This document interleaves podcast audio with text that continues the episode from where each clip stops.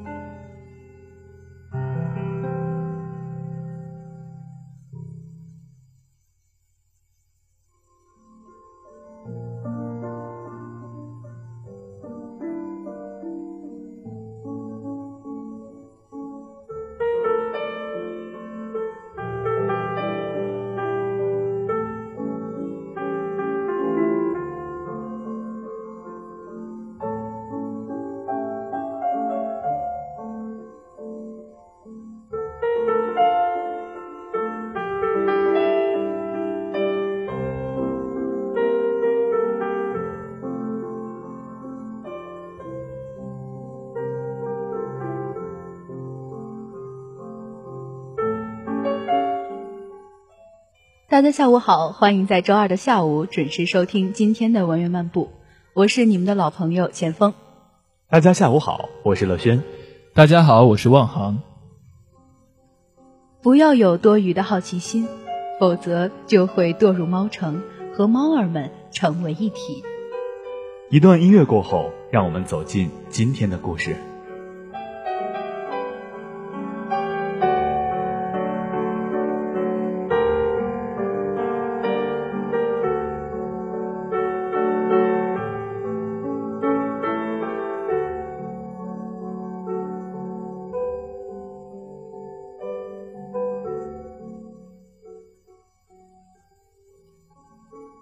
尼埃尔坐在艾迪安右右手边的沙发上，他微微侧过头，深陷在眼窝里的蓝色瞳孔一阵移动，由上至下仔细地观察着身形狼狈的艾迪安，随口吩咐着克洛德的母亲回卧室休息。粘稠的空气在狭小的房间里缓慢流动，艾迪安将红茶放下。双手置于膝盖，用那双颜色相近的蓝色瞳孔直视着达尼埃尔。克罗德告诉我，日记本被放在了书房角落，并且被数本与他外貌相同的笔记本包围着。然而，里面的内容并没有在他心中留下刻痕。我今天来到这里，是因为我已下定决心前往猫城。需要深藏在伯父家中的这本日记的帮助。达尼埃尔的五官出现了不易察觉的扭曲，眉毛各自撇向不同的方向，鼻翼抽动，脸颊的肌肉歪斜向一旁。在短短一瞬间之后，这些肌肉却又顺从地回到了原来的地方。于是呈现出来的，又是一张平静甚至。隐含智慧的面庞，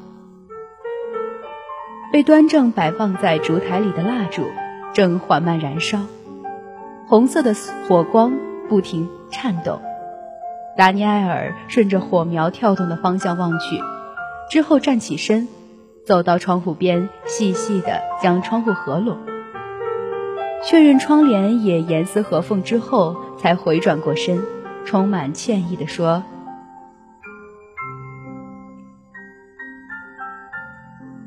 夜晚必须小心啊，不能让光亮出卖我们。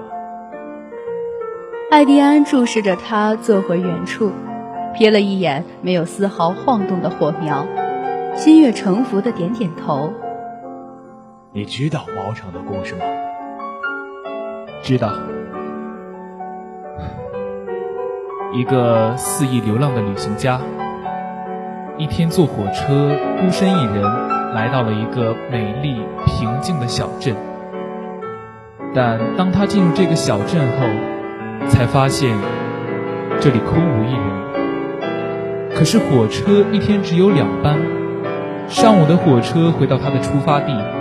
下午的火车去到他的目的地，那一天不会再有火车到来了。他只能在这个空无一人的小镇里过夜。但到了半夜，睡在钟楼里的青年被一阵嘈杂声惊醒。这时，他才发现，这是一座猫儿的城市，无数巨大的猫儿从四面八方悠闲自在地踱步而来。打开卷帘门，架上眼镜，开始工作。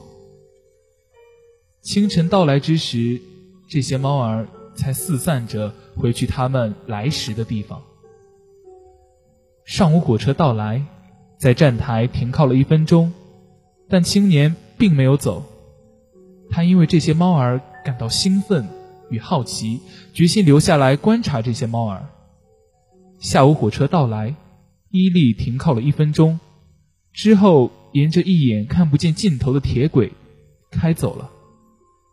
青年白天进入房子，吃着猫儿们剩下的蛋糕和饮料，在旅馆的床上睡觉；晚上则躲在钟楼里观察猫儿们的生活。可到了第三天的夜里，猫儿们察觉到了青年的气味，它们自发地组织起来搜寻他。顺着味道找到了钟楼，最后却不得不遗憾地宣布，没有找到。青年百思不得其解，因为他确认自己在钟楼里和猫儿们已经是对上了视线的，但他也不敢继续在猫场逗留。然而第四天，当他站在站台上时，火车却笔直地开走了。驾驶舱里的司机，车厢里的乘客。他们透过透明的窗户看着他，与这座猫城，却与看平常的风景一般。所以，不要有多余的好奇心，否则就会坠入猫城，和猫儿们成为一体。相较于艾迪安因处于变声期而略带沙哑的声音，达尼埃尔的话语更加低沉浑厚。仿佛从其中就能感受到猫城里巨大猫儿们令人胆寒的脚步声。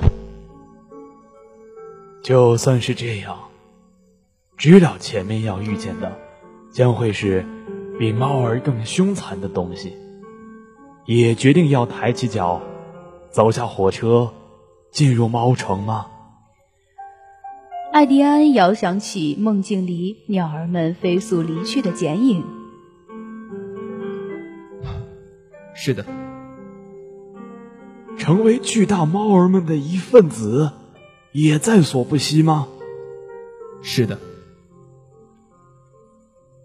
这其中一定有某种非同一般的原因吧。毕竟猫城可是一个非同一般的地方，如果没有强大的理由作为支撑，恐怕很难走完全程啊。与我血脉相连、心意相通的人，正被困在猫城中。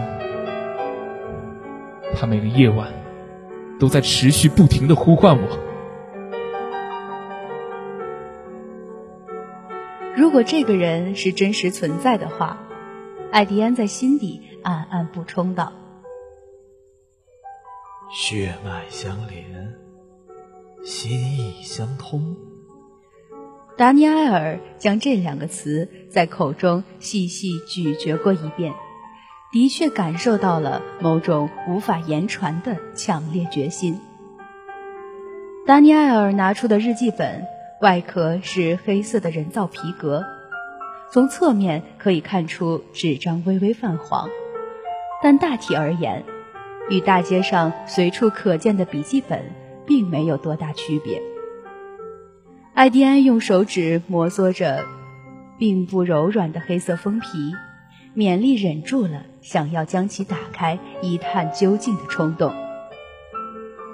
这本日记本是在我弟弟弗朗西斯消失近两年后被送到我的手中的。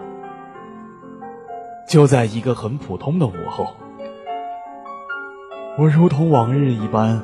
做完词典编纂的修订工作后，从豪尔郡大楼里走出来，一个面目普通的男人在后面拍打我的肩膀，说我遗忘了工作资料。他递给我的是叶落书籍，这本日记就夹在其中。当我看见里面的内容时，在饱含震惊之余。绞尽脑汁的回想那个男人的相貌，却惊讶的发现，竟然回忆不起一丝一毫的特征。可能再相遇时会有似曾相识的感觉，但如果仅凭在脑中回忆，他的确是实实在在的与周围的环境融为了一体，面容。发型、服饰、语气，都普通的，像街边排排站立的绿化树。快速的掠过视网膜之后，了无痕迹了。但后来，如你心中猜想一般，我再也没有遇见过那个男人。这个日记本就这样存在于我的生活之中。达尼埃尔怅然若失的叹了口气，接着补充：“日记里，弗朗西斯言辞恳切的邀请我去往猫城，并且详细描述了路线，以及富含不同特征的接头人。呃，这本日记本一旦被发现，势必会牵扯进去很多人吧，而且……”艾迪安斟酌着说出了自己心中最大的疑问：他为什么会邀请您去往猫城？毕竟，那是一个不祥之地啊。而他自己去往猫城的原因，又是什么呢？达尼埃尔眼神悠远地盯着小小的红色火苗，蜡烛已燃烧过半。烛台上铺满了凝固成各种形状的蜡油。尽管作为弗朗西斯在这个世界上血缘最浓厚的亲人，但他的心情我从来没有真正理解过。他在这个日记本中说：“猫城是最自由的地方。”我想这就是他的理由。但是。从我脚底板深处的根啊，已经深深的扎入了脚下这片土地里。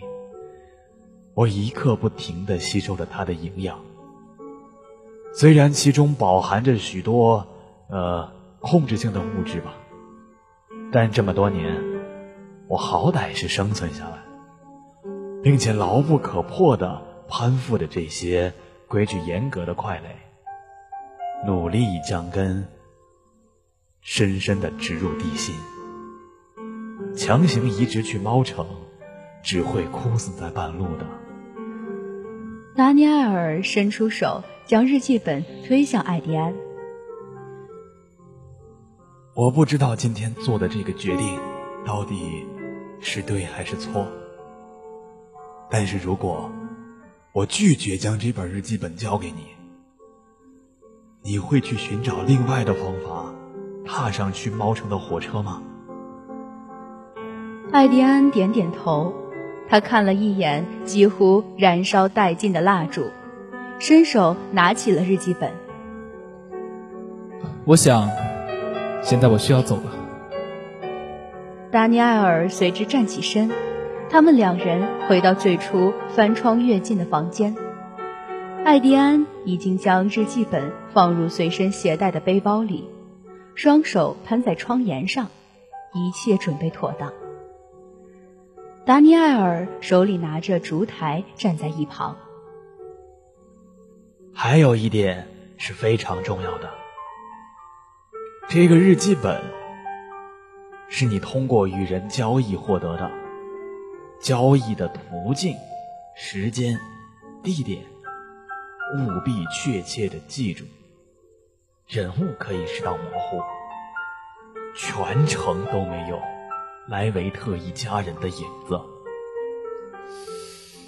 全程都没有莱维特一家人的影子。艾迪安复述道，随手将背包甩下，奋力一跃，脚下踏着白色的水管，三两下落到花园里的草坪上，身子借势向前翻滚了一圈，之后站起身。他右手提着背包。左手拍了拍身体和背包上的草屑。达尼埃尔从窗户探出头来。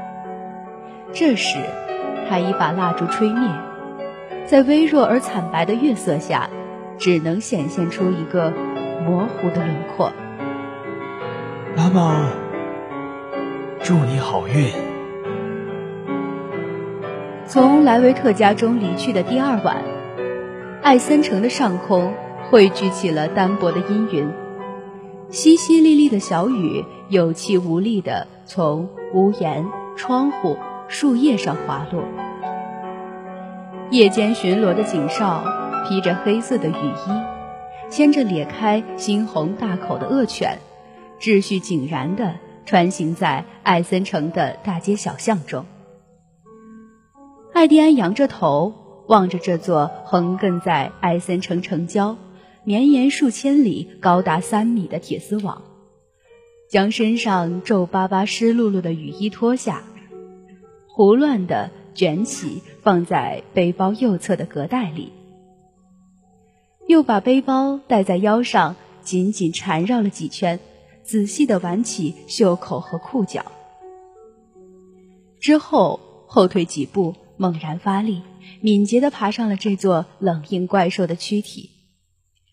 艾迪安勉力控制身体的平衡，却还是在翻越最高处的时候脚下一滑，一声沉闷的扑声在黑暗的草地里响起。艾迪安脸上的五官扭曲着，偏离了原来的位置。他摸了摸腰侧的背包，金属水壶正硬硬的搁着他的手。这里。已经是艾森城外了。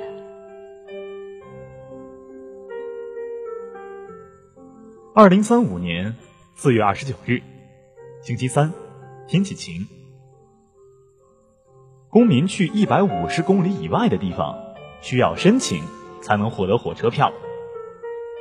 这条法律，我原来都对它不甚在意的，可是现在，我们被这条法律。完全的困在了埃森城里，最远的地方也只能是到达丹什布雷，距离马耶纳河都尚有十三公里呢。今天我们要做最后一番尝试。舍米奴的尖耳朵和巧舌头成功的为我们探明了一条道路。我们在日落时分从埃森城郊外出发，白茫茫的。一片风信子在歪着身体微微摇晃，小林子里斑鸠的咕咕声一阵阵的传来。我第一次知道，原来在围着埃森城的铁丝网外，有着这么美丽的景色。舍米奴大步走在前方，自然的踏过随风摇摆的风信子，对斑鸠和画眉的叫声也丝毫不在意。舍米奴从来都是这样，他虽然好奇心旺盛，却对整个世界的美丽这方面兴致缺缺。他去猫城，只是基于我们的生活太无聊这样简单的理由。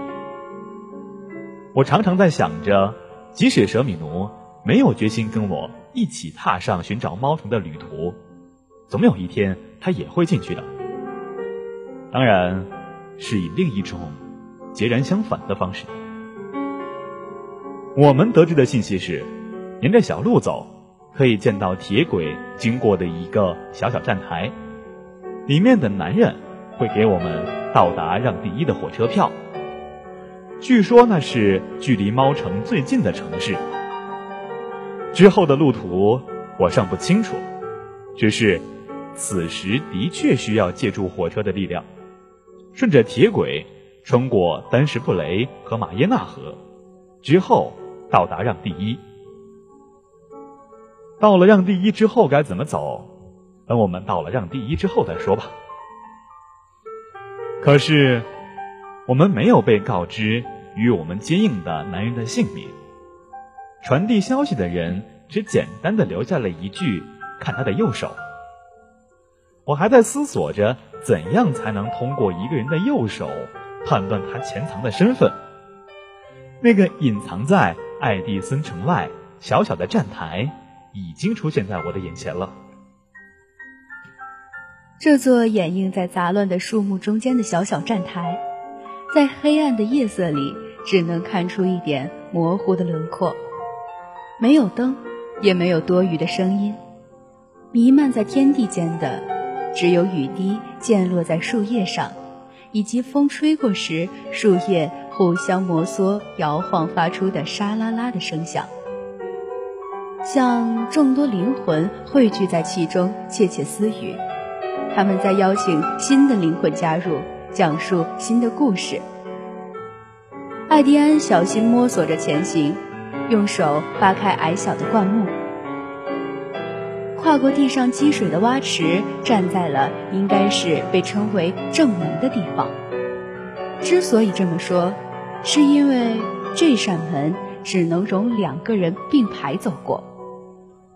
普通的木门外套着古旧的金属折叠门，想必每次打开与关上都要用上极大的力气。迎接铁路停靠的站台，便被关在这古旧过时又不知变通的门后。这座阴森狭小的建筑，也仿佛与四周昏暗幽深的环境融为一体，嗅不出一丝活人的气息。艾迪安将雨衣脱下，使劲抖了抖上面的水珠，又将靴子中的水倒出来。一切都在黑暗中进行。手电筒的电量是极其宝贵的，并且贸然的光亮恐怕会招来变数。一切都准备妥当之后，他拿起水壶，实验性的敲击了一下。咚，清脆，不会过于响亮。咚，保持着同样的力度。咚，建筑物里传来仿佛是挪动桌椅的声音。艾迪安停下了敲击的右手，感觉此时自己唤醒了某个已在不见天日的地底深处沉睡多年的邪恶怪兽。现在，怪兽正睁着铜铃大的双眼，冷漠阴森地盯着他的身影。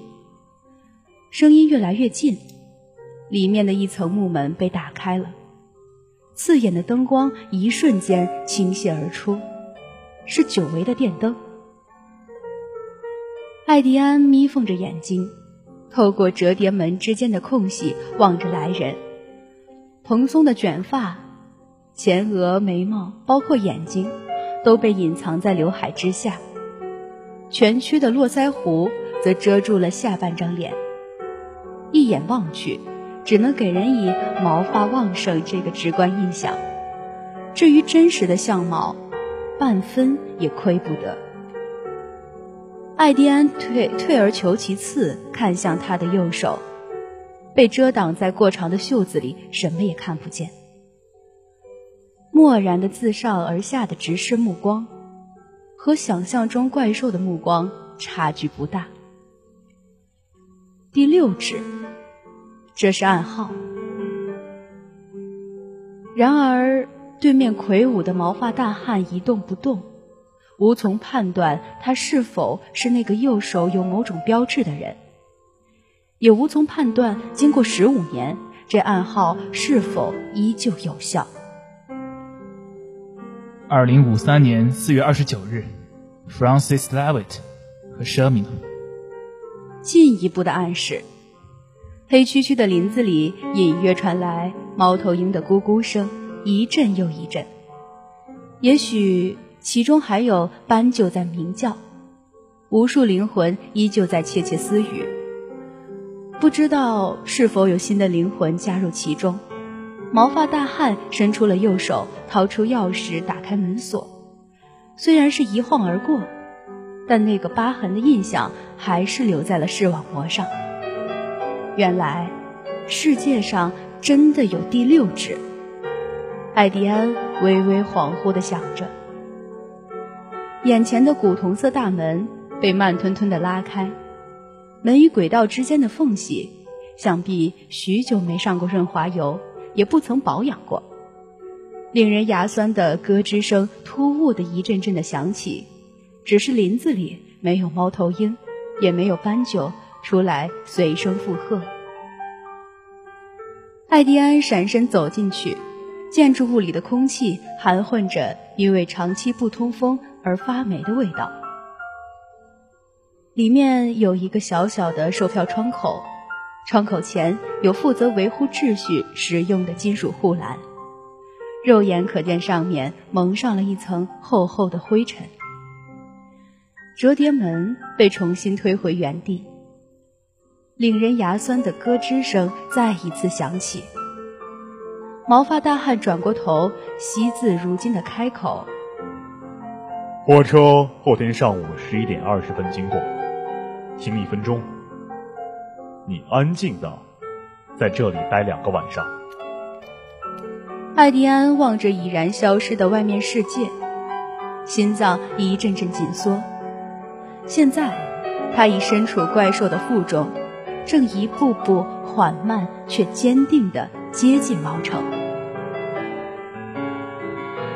二零五三年五月三日，星期日，天气晴。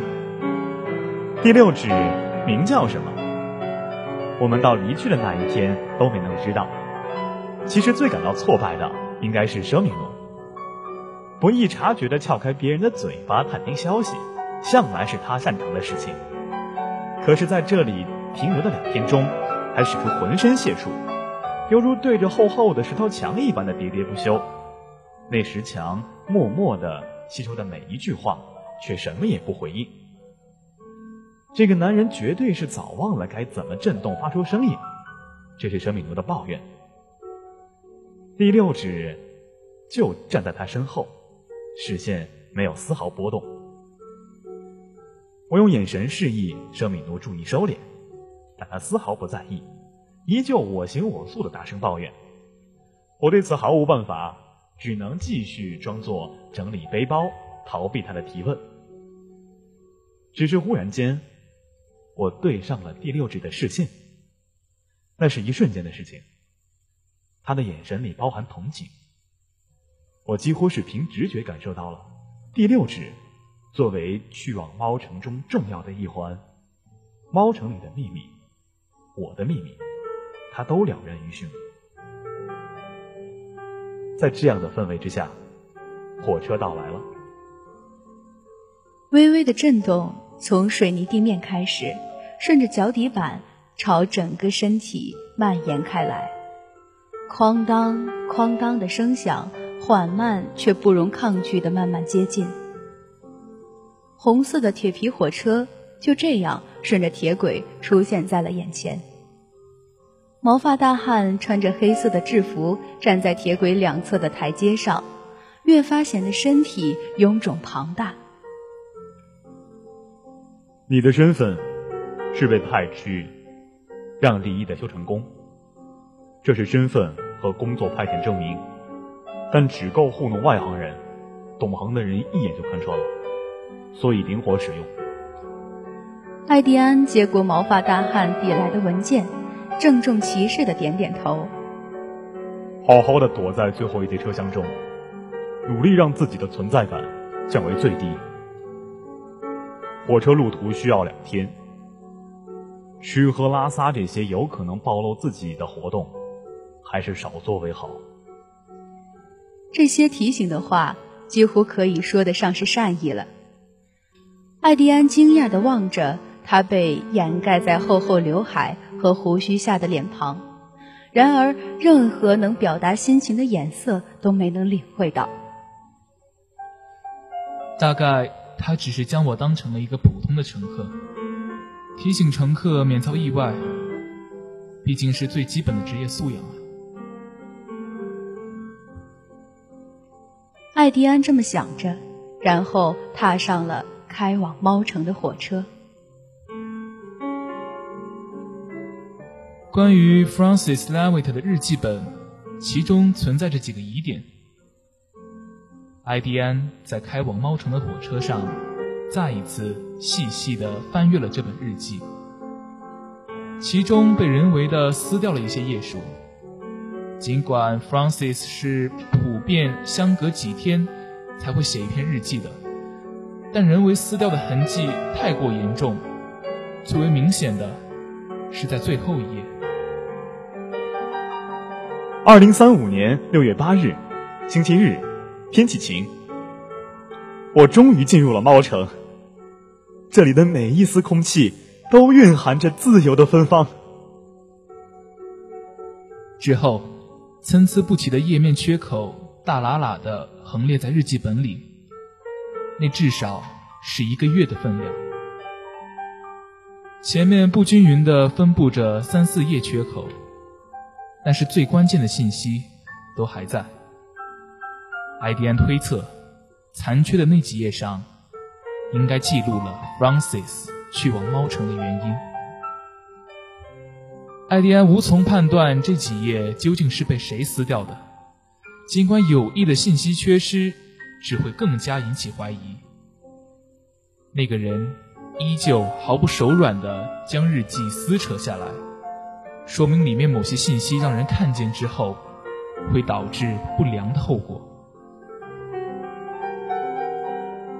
艾迪安蜷缩在货箱之间的狭小缝隙里，更加坚定了猫城是一个不祥之地。只是为了见到朱比特，我已经做好充足的准备。艾迪安在心里想着。二零五三年五月十三日，星期三，天气阴。这是到达让第一的第五天。我们为了避免怀疑，昨天并从福德角旅店退房，到了相隔四个街区的科迪尔旅店。舍米奴一如既往的凭借着他的巧舌和尖耳朵，探听到了某些令人振奋的消息，例如，在让第一的存在的确有种不可明说的、有与猫城有关的黑色交易。这得益于他无论白天黑夜，都与让第一里一批整日醉醺醺的大汉们来往，或者是巧妙的躲避着巡逻队和他们手里牵着的恶犬，跑到僻静的巷井巷井里，与生活在黑暗里的人们窃窃私语，交头接耳。其实仔细想，虽然说去猫城这个大逆不道的想法是我最先提出来的。但是，一路上却是依靠着舍米奴才能到达这里。我对于让第一的了解，仅限于地图上一本正经的话语：地处国家西北角，毗邻大西洋，海岸线狭长曲折，港口众多，海产丰富。而舍米奴却知道要避免暴露口音，减少说话，学习当地人的方言，穿他们的衣服。剪他们的发型，学他们的一举一动，之后不着痕迹的混迹于他们之间，借着一个个巧妙的谎言，达到最终的目的地。猫城已经近在眼前，只需跨越最后一点阻碍便可到达。只是踏上猫城的土地仅仅是开端。如何从其间逃离，才是艾迪安真正需要思考的地方。